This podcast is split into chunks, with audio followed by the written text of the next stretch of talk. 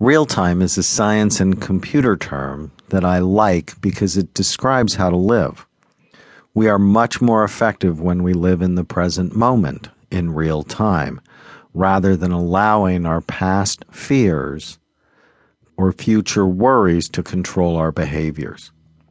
Living in real time requires us to be intensely focused to live each moment as a special part of our existence. The concept of real time also encourages us to realize that there is limited time, that there is only so much time for us to accomplish our goals, and it is important that we spend that time and effort on things that really matter to us. Too often, we spend our time trying to please others or on activities that have little value.